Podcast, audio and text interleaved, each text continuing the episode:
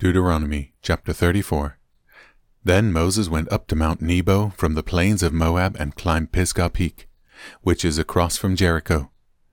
And the Lord showed him the whole land, from Gilead as far as Dan, all the land of Naphtali, the land of Ephraim and Manasseh, all the land of Judah, extending to the Mediterranean Sea, the Negev, the Jordan Valley with Jericho, the city of palms, as far as Zoar. Then the Lord said to Moses, this is the land I promised on oath to Abraham, Isaac, and Jacob when I said, I will give it to your descendants. I have now allowed you to see it with your own eyes, but you will not enter the land. So Moses, the servant of the Lord, died there in the land of Moab, just as the Lord had said. The Lord buried him in a valley near Beth Peor in Moab, but to this day no one knows the exact place. Moses was 120 years old when he died, yet his eyesight was clear and he was strong as ever.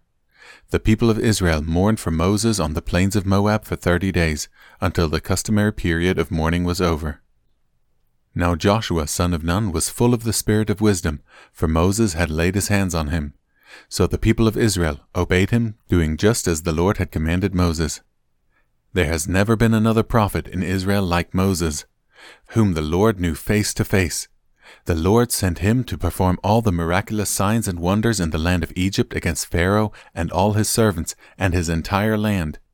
With mighty power, Moses performed terrifying acts in the sight of all Israel.